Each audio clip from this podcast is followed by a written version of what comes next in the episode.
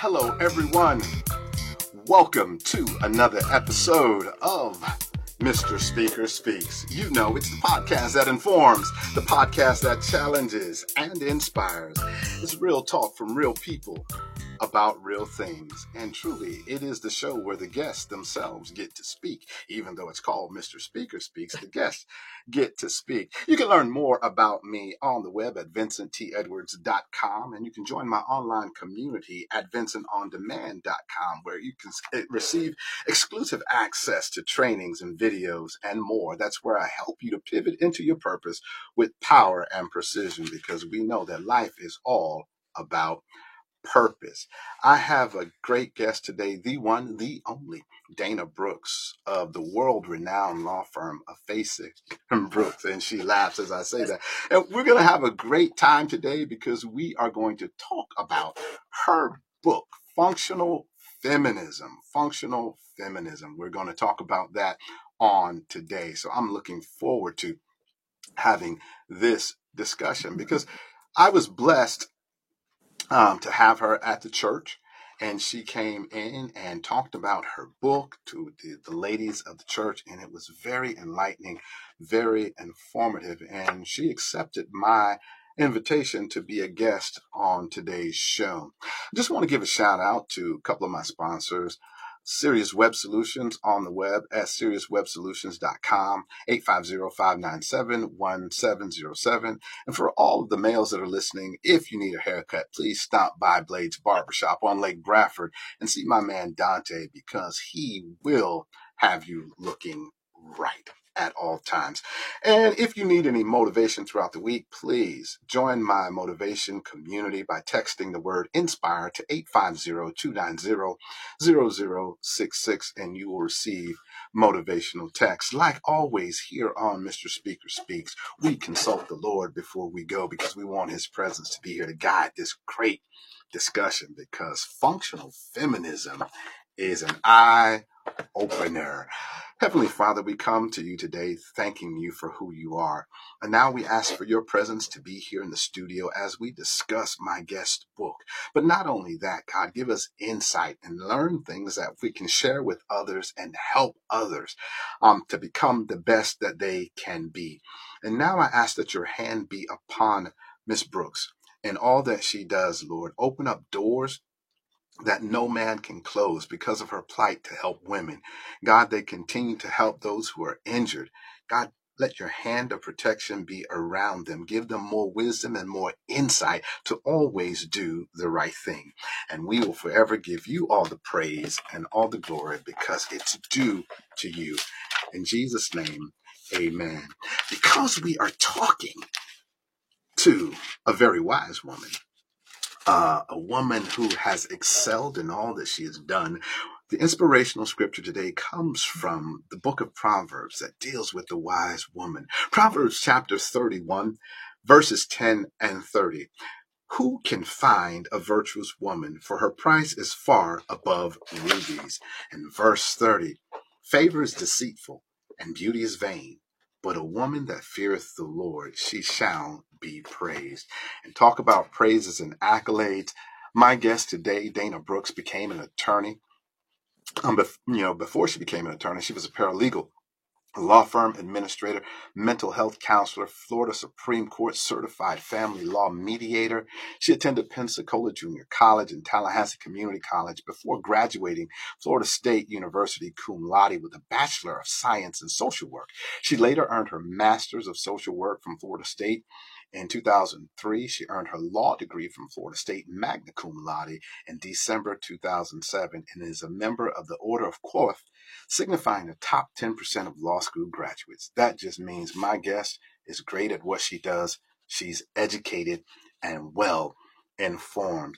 I like to end with this because she has so many awards and recognitions. She's a, a member of the Florida Bar. She loves giving back to the community. She currently serves on the uh, board 211 Big Bend. But I just want to say this helping people thrive in spite of their challenges has given Dana a unique perspective when advocating for her injured clients. Her experience in social work strengthened her desire to help at risk persons and those most in need of effective legal of an effective legal advocate. With that being said, Dana, welcome to Mr. Speaker Speaks. Thank you. Thank you for having me. It's a joy to be here today. Um, it's truly a pleasure. But I'm going to start this off like this okay. Coke or Pepsi? Coke. Uh. Oh. All right. Vanilla or chocolate? Vanilla. Vanilla. Why law above everything else? It was just a very clear path that you know presented itself to me. I started working in a law firm when I was in high school. I did the books at a law firm back then. You did you know handwrite ledger books, and so I kept the firm's books, and then I also did love closings, um, and I was a lot of law paralegals. Um, learned a lot about it, and I would always ask people to tell me how to do things. I learned how to do legal research, and then I became a paralegal and did that for a number of years. Um, so law was kind of always a path. Even when I got into clinical social work, I was still a family law mediator. I was just trying to use all that knowledge I acquired. And then at some point, I just decided to go to law school. Said, the heck with it. Let's do this. And that's what I did. Hmm. And, and law school, um, based upon what I remember from your presentation, you were you were at 40 when you went to law school? No, I, I graduated from law school three days before I turned 40. three days before you turned 40. Yeah. Okay. So, wow. So, it was always in your path. What was the biggest challenge that you faced as you pursued law? Um, my particular family situation, you know, I was married uh, to a, a, lawyer who had a very uh, active practice that required a lot of him and a lot of support from me. I was paralegal.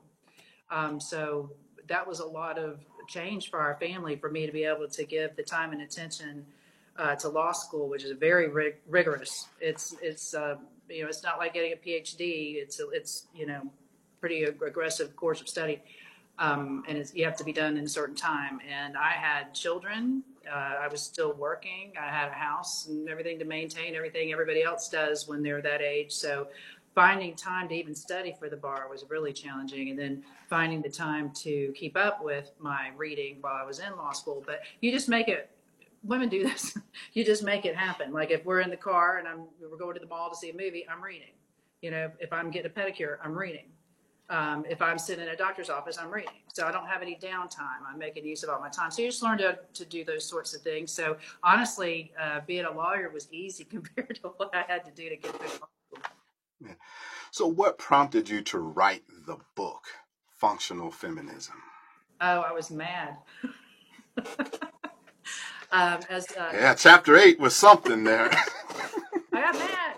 No, I had a lot to say, and I was um, well. It was kind of the time. You know, it seemed like people were uh, of a mind now to maybe hear from women about things after the Me Too movement, and I didn't want that to get turned into something uh, cutesy and mimi and, and not serious. And what made me so mad and what prompted it a lot of was the Kavanaugh hearings I was just furious at the way uh, Dr. Ford was treated in that. I'm like, there's no way this woman is getting gain from this. She's doing this out of principle. So all the why is she just doing it now? It must be for money and book deals and lawsuits and all this. I'm like, please. And the outrage and the utter just defense.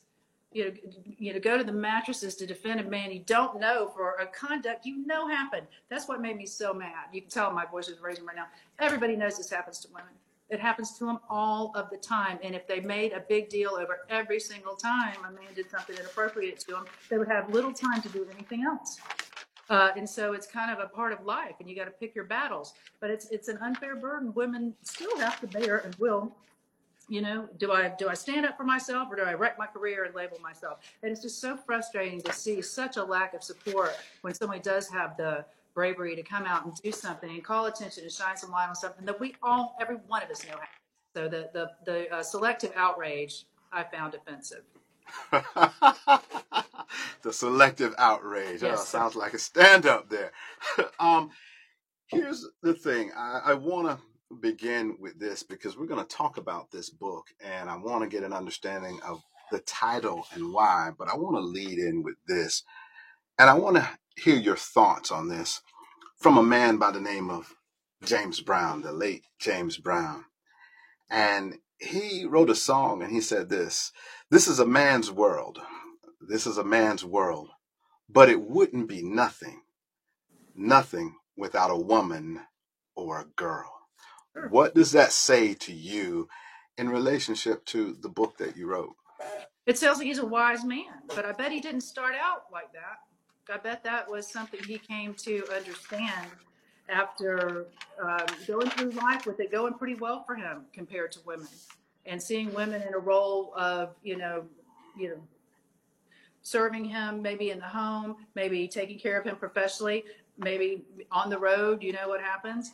Um, I think that men have to live a little bit longer before they really appreciate that they have in the past, before they appreciate um, women and really truly value women. And then now that, that's getting better. We need to value all women because we still all, all women don't matter. there are still women who are considered throwaway women, throwaway girls, just here for your pleasure. Um, people who are targeted because they have um, uh, bad home lives. Because they, that's why I always counsel girls: don't ever lead with things that are weak about you. Don't ever show somebody that. You, don't ever tell anybody you got a problem with your dad. That your dad. Don't ever say anything like that because you mark yourself to a predator. Um, we still have a lot of that going on and I just I can't I can't abide that. And so I wanted to write a book about functional feminism to change the way men hopefully think about women, get as evolved as James Brown was in his songwriting.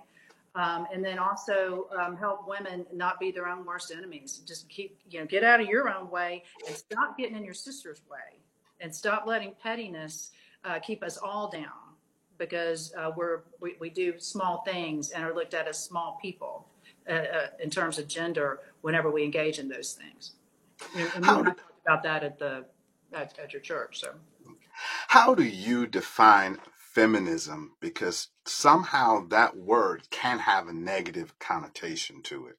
That's the whole reason I wrote that book. Um, we're in the fourth wave of feminism now, and has gotten such a bad rap. You know, it started out great with the suffragettes. Then you got into the dicing it up well, that's white women feminism. What about black women feminism? What about gay women feminism? Uh, you know, it was a lot of that dicing up. And then it was all about, well, I don't want to be labeled a feminist because they're they took all the fun out of everything and ruin everything. They're suing all the people. It's awful. And this fourth wave of feminism we're in now is uh, the one where hopefully it's more inclusive. It's it's bringing on anybody who just doesn't look like the mainstream people get, getting all the breaks. it's a little bit more inclusive, but just uniquely from the perspective of living as a woman, but also you know maybe a trans woman, you know, by a woman, any kind of woman that I don't have any idea what their life is like. But it's saying you know feminism means equal opportunity for everybody, regardless of gender uh, so it shouldn't matter if you're trans. It shouldn't matter if you're, um, you know, straight, gay, whatever. Your gender shouldn't be a barrier to you getting the same opportunities as somebody else. I just strongly, strongly believe that. So, from what I'm hearing with your with your definition, it's about equality. It's Is about equality, but the functional part comes in from what we did in the past didn't work and it's dysfunctional. Let's put a new spin on it and try to make this functional. So men are not threatened by it, and so everybody can embrace it. Hmm. Excellent, because that was my next question. Because you, you're calling this functional feminism. I mean, mm-hmm. You know, this whole concept of dysfunctional feminism. What is that? But you're saying that's how we did things in the past. Mm-hmm. And so, have you seen much progress from dysfunctional to what you call functional feminism? I have, and I'm happy with it. But um, you start talking about feminism to women, they'll say it's not enough. It's not fast enough. It's, um, you know, all these things. But I just, I'm not going to get mired in that. I've got to move forward. Um, never, you know, there's always going to be something wrong, and you don't always get everything that you want. But that's not an excuse to take your ball and go home. Let's start. Let's just keep working together and find the things we can work on and get there. But I think more and more people understand that equality isn't threatening. You know, that what's that saying? You know, um, uh, me getting all my rights doesn't mean there's fewer rights for you. It's not pie. You know, you can have all your rights and I can have all, all mine too, and neither one of us should be threatened by that. Um, but you know, I do I I do hear things like my law partners. I got a lot of women law partners. Uh, one of them has got two teenage sons, and whenever Carrie Rome, this is my law partner, she and I were doing a podcast, the Empower Plant, and we bring on women guests, a lot of whom you've had on your podcast, I see. Um, he, he just finally asked me one day, he goes, why are you doing this? Why do women need to be empowered? Don't you, you're, you have everything. I mean, what's what what do you lack? You know, and he, he was not being facetious. He was really coming from a point of I don't understand what you're still fighting about type of a thing because in his experience, you know, he's had a lawyer mom and a lawyer dad, and you know, his experience has been such that he wouldn't even understand this. But that's the kind of person who's enjoyed privilege, the privilege of ignorance. So it's important that he understands. Not everybody has had this experience. Hmm. Interesting. When we look at feminism, can you have feminism and still be feminine? And how does that play in with the whole concept of empowerment? my my view of feminism is whatever the heck you want to be. It's about choice. it, it is an empowering feminism. When I was a, a therapist, I was always I used empowerment theory. Um, you know, if this is what you want to do, do it. If you want to be feminine, be feminine. In my book, as you recall, you know, I, I, I mentor some some lots of young women and girls, and I had one I was very close to, spent a lot of time with her. Her parents were very concerned about her spending time with me because they've seen me, they've heard me, they've read stuff or whatever. They were afraid I would basically indoctrinate. She's very, um, uh, they were just born and raised in a Christian family in a Christian home, very um, biblical home with you know uh, rigid gender roles because that's what they chose and that works for their family their family is fine. They raised a fine young woman who's gonna you're gonna know her, you're gonna see her do great things. But but I explained to her, I said, I'm not gonna tell you how to live your life. That's not what a mentor does. That's not what a guide does. You know, I'm coming to I will talk to you about the things that are important to you. I can give you my experience and my perspective, but I wouldn't want you to do everything I told you to do or everything I've done, no matter what. So that's just not what it's about. So so many objections to feminism and uh, that sort of thing are, are just born of fear, ignorance, just not understanding that this is a good thing. This is about empowerment to make choices because that young woman will choose, you know, when she uh, chooses her partner and her husband, she will get married. she will have children. She will live a biblical life and a biblical role. Oddly enough, I always had very traditional gender roles in my life. That's comforting to me. I don't want to be dominant in my home. I'm dominant in my daily life. I like the idea of having a protector. It's important to me. Um, but I'm very feminine. I, I, consider myself very feminine. I, I like being a girl. I love it. excellent. This this is this is great because I, I read some things and I, and I want to really bring up a few things, a couple things from each of the chapters. But I want to deal with this. Visibility is a term, you know, visibility brings credibility. Mm-hmm. And because of the great work that you do in law, um, you're in television, um, with your commercials, um, with your with your show come back stronger on billboards so people see you and they know who you are with that type of recognition what role do you think your visibility plays in this whole um, plight to help women understand functional feminism? Um, I, I, feel like I have to lead by example. I, like you said, I'm a very public person, and I chose that. I put myself out there um, to, to, mentor, to speak to groups, to be on boards. Um, you know, I, have testified to the legislature, um, tried to inform policy. My side hadn't had much luck with that lately, but um, uh, yeah, I take that role very seriously, and it's it's a lot to behold. I get I don't ever feel different. I'm still Dana doing what Dana does, but every now and then someone will approach me and they'll mention running into me somewhere and me saying something to them that changed their lives. And when you hear that kind of thing enough, and I have, uh, you take it real seriously. You realize uh, people are watching and uh, there are a lot of people who look like they're very accomplished women. They've got the degrees and the income and that sort of thing, but they're scared to take the risk. They're scared to try to take a shot at the life that they want. And I've had so many of them come say, I looked at you and I saw, you know, well, she's been through this and she seems to be okay. And she's, you know, prioritizes her, you know, female friendships, but she doesn't hate men. And they think, well, you know what? Maybe I can have a life without being a plunk. You know, people are so quick to label themselves oh, I'm a divorcee, or I'm a single mom, or I'm a this, and and my life is set. You know, I, I don't, I don't, I try to get people to not buy into that. Uh, but yeah, I take my responsibility very seriously, and I feel very fortunate to have the platform that I do. You stated you wrote this book because you were a little angry, a little upset. Oh, at first, Did I mellowed at out. first, If you actually read it, you saw I did mellow out. yeah, I, I I started with chapter eight as you recommended yeah, I because I. Just tell her what tell them what you're talking about. Chapter eight. It's just for you guys. yeah, yeah, chapter eight is a, a note to men because you know it's it's a lot of things, and I, I really want to get into that because you know you talked about what is a man, but I highlighted you know one of the quotes, page one twenty seven.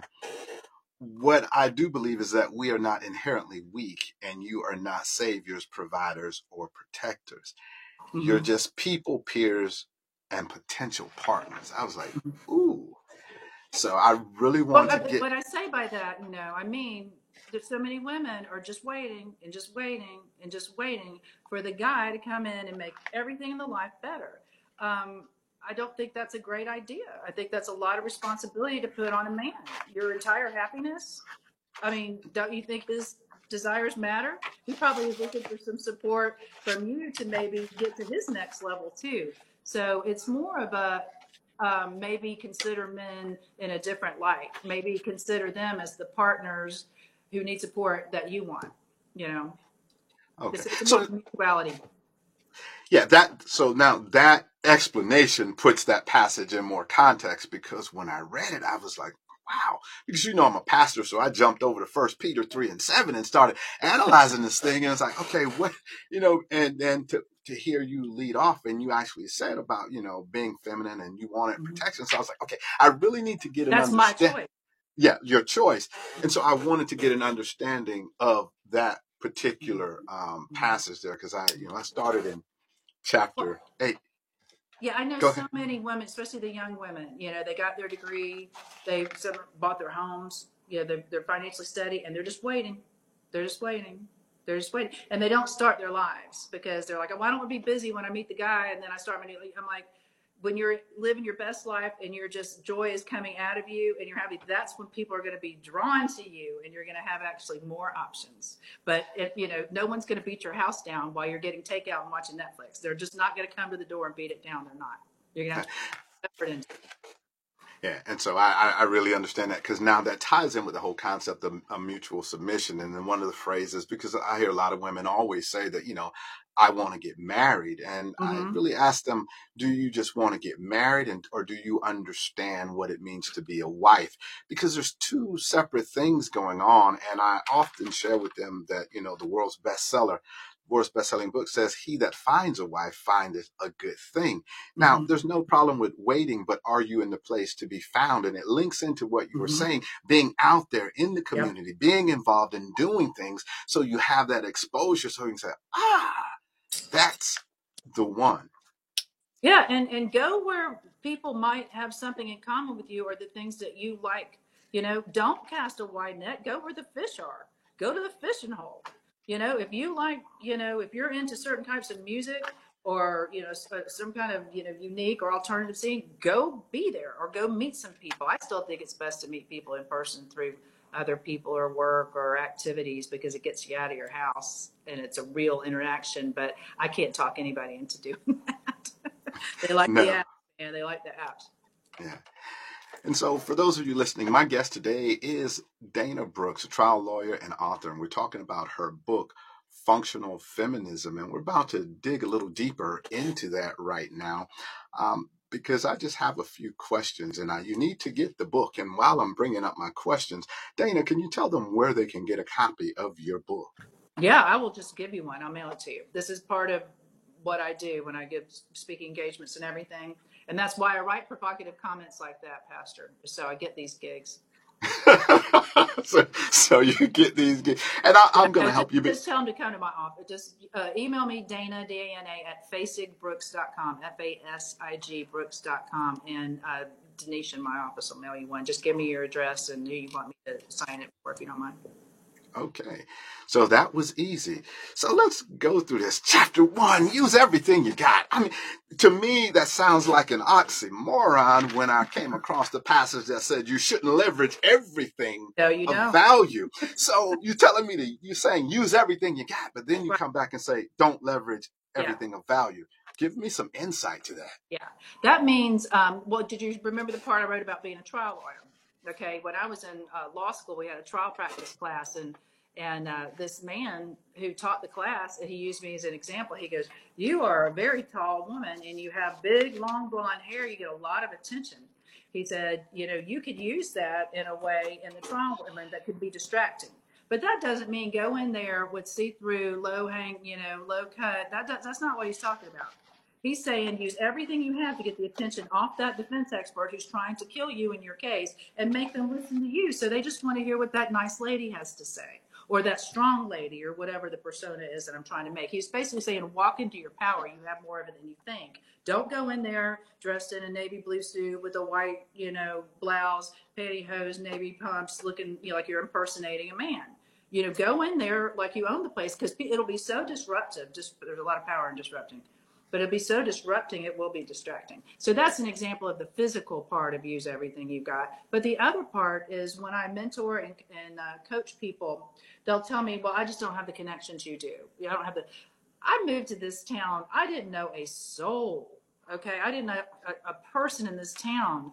Uh, but I, in a, but a law firm i had worked at for six months in montgomery that's how long I knew that man. I impressed him with my work, and he found me. I had a job in a week. He made one phone call. I had a job in a week. I had no idea I had that level of connection. And when I learned later who he made that phone call, that's a major person in this town. And it was just about. I didn't. I didn't know. I was 21 years old. I had no idea I could get somebody to do something like that for me.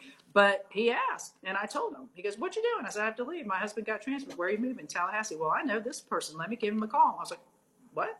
So you've got a lot more to leverage than you think. You've got a lot of contacts. You need to develop them and keep them up. You know, even if it's just a text, keep your your contacts up to date, and then every now and then just shoot somebody a text so you're top of their mind for uh, whenever you you know they need something from you. Just from a business perspective i got to hit them all the time. I'm up against a major competitor who's got an endless budget who's in somebody's ear all the time. I'm sitting in my own house listening to my competitor's commercial on the tv it's it's maddening. I can't compete with that person.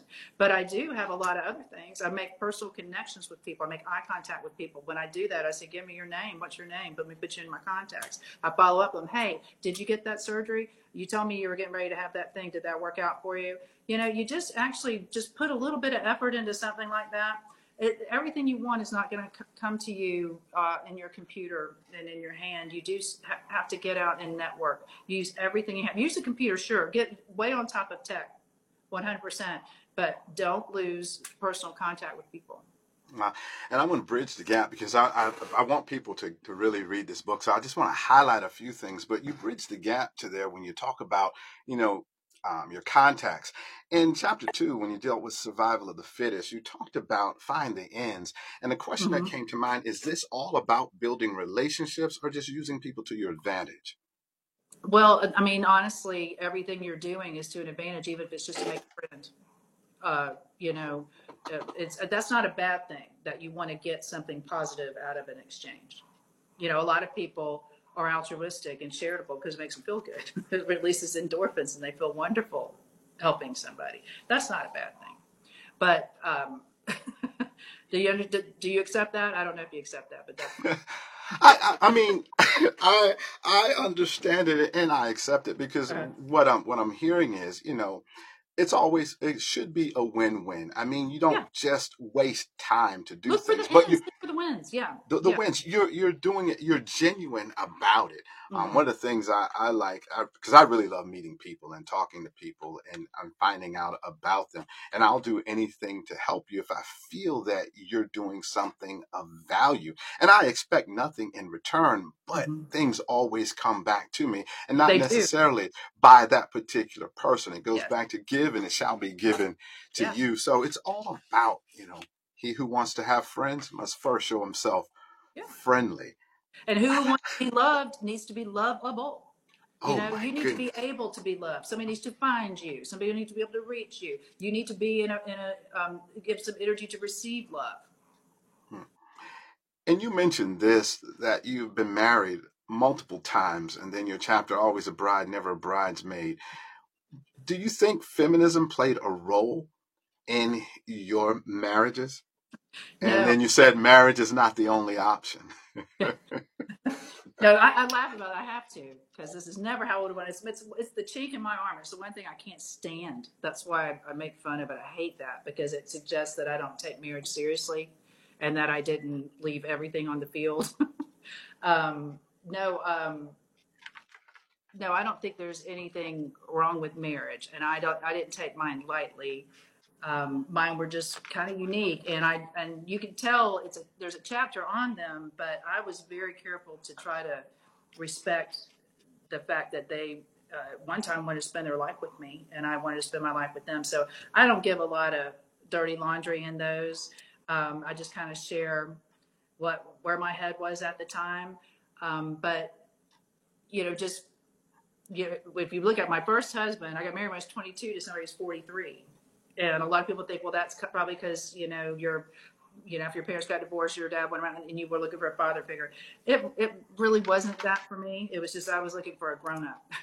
I was not interested in somebody uh, ruining my life and ruining my credit, my time, and having to restore after all that. I saw what my mother went through. So I was really looking for somebody you know, grown up and responsible. But that's too great of an age difference, I believe, especially when you're that young. Um, and then my uh, second husband, I married twice. That was just a very one of those those energy relationships. Um, but I grew so much in that marriage. I think that uh, that's the one where I said I think uh, women marry and divorce the same man pretty much, but men marry and divorce two very different women.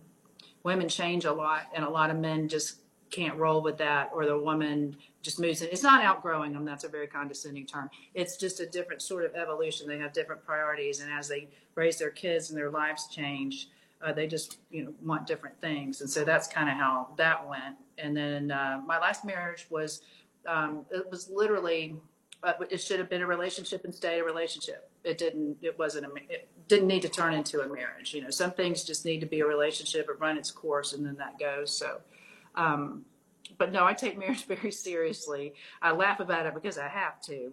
Uh, but I've been divorced about uh, about four and a half, five years. I, and I did my work, as I say, you know, just drill down on why why have I done these things? What's the lesson? And um, how do I make sure I don't do this again?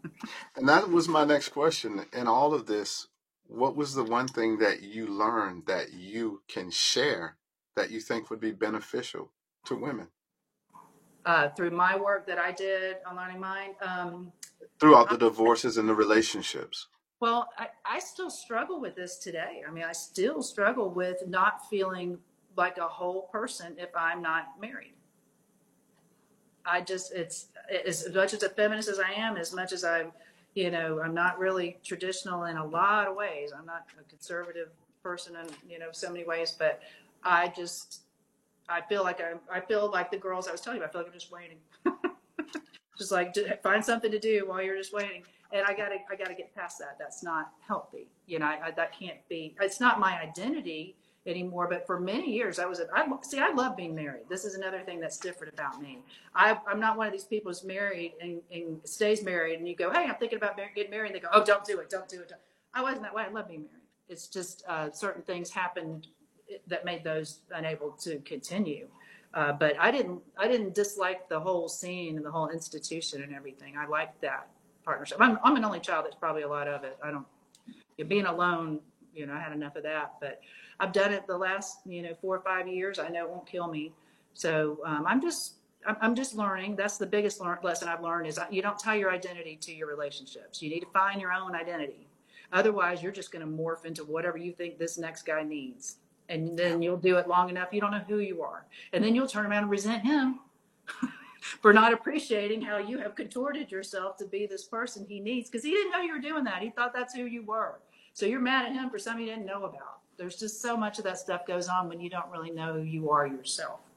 And that is one of the biggest challenges in life with people finding out who they are and their purpose. And being it's okay to be you because you are unique. And I love the quote, to thine own self be true. Because yeah. at the end of the day, when you look in that mirror, you have to be satisfied with yourself. Yeah. All right. Uh, th- this chapter, I mean, I just want to touch on one thing that really stuck out for me. Um, help, it's there if you ask. What keeps people from asking for help? Um, I think with men, it's pride and ego and shame, feeling that you're admitting that you are failing at being a man. Um, I hope we can move past that. I have I have additional thoughts on men, and I'm actually thinking about an essay on on that altogether. But on women, I think it is um, just women are so risk averse. They're so afraid of failing, and I'm telling you, in this world, you know, to the victor go the spoils. You've got to take some chances out there. Every every successful man you've ever heard of did some maverick stuff, man. They did some crazy stuff, and I'm just I, I want to get women more comfortable with that because women, you know, are working hard. They're working so hard, but they're to me not getting enough growth for all the work. So if they could get some leaps, like I talked about leapfrogging. Yeah, I didn't want to cover everything. I Yeah. saw that one. yeah they're just they're and i think it's because we're so um, taught to be caregivers and caregivers aren't risk takers. They're the exact opposite. They're the ones who make sure those kids don't get run over and you know all the, the, everybody gets fed and you know there's something to wear. You know they're so uh, i think we're so conditioned to be in a role as women that risk taking is uh, is something we have got to really work to get comfortable out and i wish women would do it Yeah, because you know what I've learned in my life, and my wife tells me all the time, she says, "Oh, you'll take a risk in a minute." I say, "Sure." I mean, you know, failure. Uh, what I've learned over my lifetime is that the road to success is littered with failure. But what Mhm. failure is is just eliminating options. You now know that that option That didn't work. doesn't work. Doesn't work. And so you have to be able to get up and keep going. And what in in your opinion and with you being successful and with other women that you've helped um, become successful, um, what do you think it takes to overcome that fear of risk? some successes that helps um, you know I, I've I've had a tremendous amount of luck in my life, but it all came because yeah, look what happened. Now some of it was stupid when I was younger. It'd be yeah, I'll get in this car and see where these people are going, you know. But I'm not that stupid anymore. But some of it's just calculated risk. Like what's the worst thing could happen, and how likely is that to happen, and what is my safe plan in case things go south? Then do it. You know, do it. This one, you just do it, and that's that's the thing. Um, the more you do it, the better you get at it. Well, it's not just do it. The thing about just do it is that I think the reason why men are more successful and better at it, not just because they got there first. The other thing that they've had is a lot more experience failing because they're forced to take risks because that's the manly thing to do. And so if you get your nose bloodied a lot of times, you realize it's not going to ruin you. It's not the end of your life. So you get thicker skin. You can take on greater risk and challenges because you don't cry about everything. So there is some, there's a lot of value into developing thick skin. But go ahead. Oh no, I'm I'm loving this because I'm learning more as I listen to you. When I looked at this, motherhood and freedom, and when you look at today's society or some traditional values, that almost appears as an oxymoron um, because you know, I'm a mother, but how can I be free at the same time? And you talked about the single mother and utilizing available resources. Mm-hmm. Give us some insight of that to how can a single mother have that motherhood and freedom at the same time?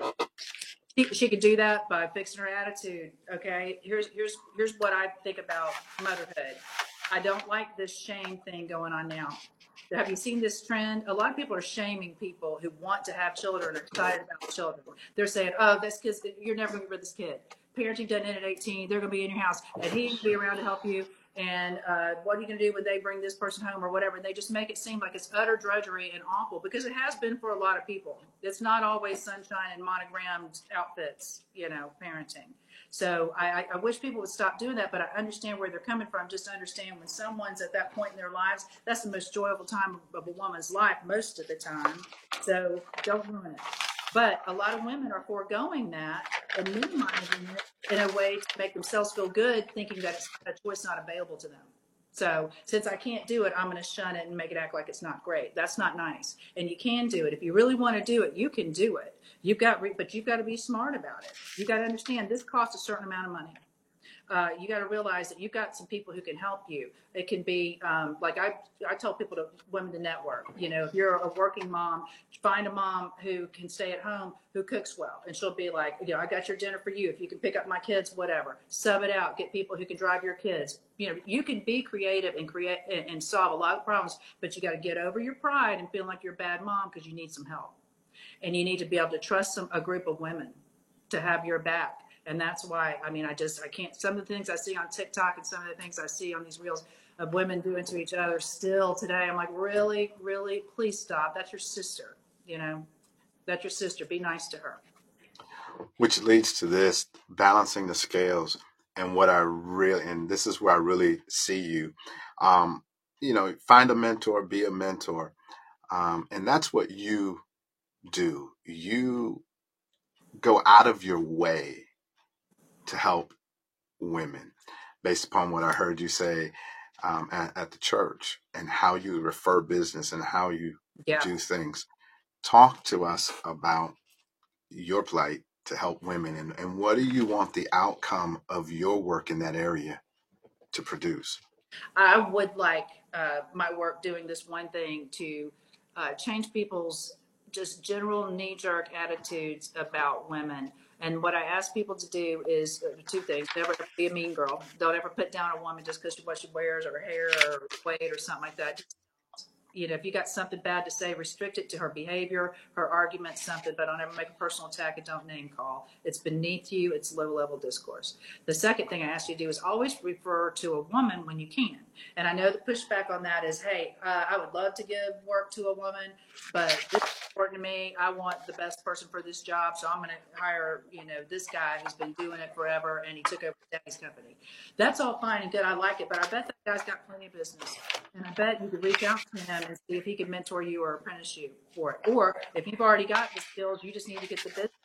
You know, host a party and, and turn some people on to this female or this, you know, whatever it is that uh, this woman's doing or trying to start a business. This female lawyer. I do that with female lawyers all the time. I say, try to find a female lawyer to send this case to first you know, and, and, and if, if, she's not the best one for it, see if there's somebody who will mentor her or work with her, or see if you can, you know, work closer with her you know, on this, and so she can learn. Because otherwise, we're never going to get better. Because there's very few shots like I had that just the sea, the you know, the heavens parted and a path was made, and all I had to do was not mess up. That doesn't happen to women all the time. You got to usually, you know, create your in, and and I, I just want people to do that. So, what do you think really holds women back from helping one another? Um, helping one another is seeing uh, your your sister as your competition rather than probably one of your greatest assets. Mm. So and that's competition for that man because that's apparently the holy grail. We I get that ring and it's great. Please understand that if there's anything you don't like about that man, it's not going to improve after you make a commitment to spend the rest of your life with them. So he's not going to get, you know, stop waiting for it. If he's not the one, he's not the one. And if he is the one, it's not going to be that hard. you're not going to have to force him to marry you. Um, so if you're doing that, if you're waiting around, if you're looking at every woman in his orbit as a potential competition or whatever, stop living your life that way. You put yourself in that prison. So just walk, turn around and walk right out. Yeah. And we started with this chapter, a note to men, and you gave me an explanation of the comment that I really wanted to drill down into. In all of your experience with men professionally and in personal relationships, what is a real man to you, Dana? Ooh, a real man to me is one who is trying to develop empathy and trying to understand that he doesn't know everything and that um, there could be another perspective. At that this point in my life, that to me is a real man. A real man to me has always been one who takes responsibility and has accountability um, but I don't think a real man is someone who has to act in a certain way. Um, uh, you've never, you know, show any kind of emotion, be very stoic, be unavailable emotionally. I just, I don't think a lot of the things that men hear about being a real man have been particularly helpful. And I don't think they've held up over time. I don't think that kind of thing is working today because you do hear so much about these independent women who just are not interested in them. Once they start making their own money, they're like, I'm not even interested in that. Um, so I, I don't like that. I don't like that for either gender. But I think um, I think a, a real man is one who wants to learn. And this is my other thing about men. I'm asking this for men. I ask women to do this. And watch your your your other men. Don't abide their bad behavior. Do you know who tells us? You, you know who's the one who always warns us about bad things happening to us? Other men, because you know how bad you are. You always tell us, don't go there, don't wear that. You know why you're telling? Because you know what you're capable of doing. So instead of telling us to correct ourselves, why don't you go around and say, "Don't talk to her like that. Don't put your hands on her. Intervene. Be." That's a real man. A real man says, "I'm going to help other boys and men become real men." And that is a great way to end this segment because it's all about that. The world's best-selling book talks about the aged women helping the younger women and that men mm-hmm. ought to help men. And that's where we're lacking. And that's why I truly am pushing to build and to grow our men's ministry at the church because it's all about men and how they treat individuals and women understanding that. This is one thing I teach. Don't settle. You don't have to settle. Have your standards. And I'm not saying have uh, ridiculous standards that only Jesus can meet, you know, but be realistic and, and don't settle for anything. You'll be what settled the rest of your life. So if you want that to be your life sentence, think think twice before you go down that path. Dana, this has truly been a pleasure and eye opening to be able to converse with you. I have one final question. Okay. At the end of the day, you know, all that you've done, all that you continue to do, all that you see in your future, and all the interactions that you've had, what matters most to Dana Brooks? I want to, um, I want to, I don't know. I think I just want the place to be a little more civil you know, I want us to be a little bit kinder to people. If I can touch somebody that makes them be a little bit nicer and, and less quick to judge somebody else or jump on them thinking you know something about them, if I could teach a little more empathy um, instead of reaction, if I can model that, hopefully, um, that'd be a big win for me. I'd like the world to be uh, kinder to each other. Um, you know, soft has gotten a bad rap lately, you know, but we could be a little bit softer. The world is hard enough. Uh, we could be softer to each other, I think. Oh, love it. And I'm going to give you the last word, whatever it is that you want to say, because this is the show where the guests get to speak. You have the floor. What is it that you'd like to say? I just want people to try to have some perspective, you know, especially if you have a, a, a visceral reaction to something. Somebody says something and you just recoil stop for a minute and decide how mad you want to be, thick you want to be to understand what you think you know about that. Um, I find this this is the frustrating thing with me is so many times people decide how they want to feel, then they look around for the evidence to support it, and then they just marry it. And they are just they don't want any new information that might change their mind. They don't want to reconsider what they think they know uh, because they're afraid they'll look stupid, they'll look foolish. Uh, I want us to to keep our pride in check. It's it's good to be proud of your accomplishments and uh, be a good person, but pride is often just just the worst thing. It keeps us from really communicating with each other. If we could just talk with an intent to listen instead of instead of an intent to respond, that would get us a long way. Oh, excellent! But you know, I'm I, I have to do this because I you know go ahead and give a shameless plug for your your law firm. Talk to us, oh. really. now, I love my law firm, and I, and I do believe um, that we treat our clients better than I've ever heard of any other clients being treated. If you've been hurt or injured, call us. We will absolutely take care of you. If you can't, we'll explain to you why. We won't just blow you off and tell you. So give us a call anytime you're, you're hurt and need 850-777-7777. All right. Well, my friend, it has truly, truly been a pleasure having you on the show, learning about functional feminism. I look forward to. Go ahead. I didn't hear you. I said my take on it anyway. Your take on it.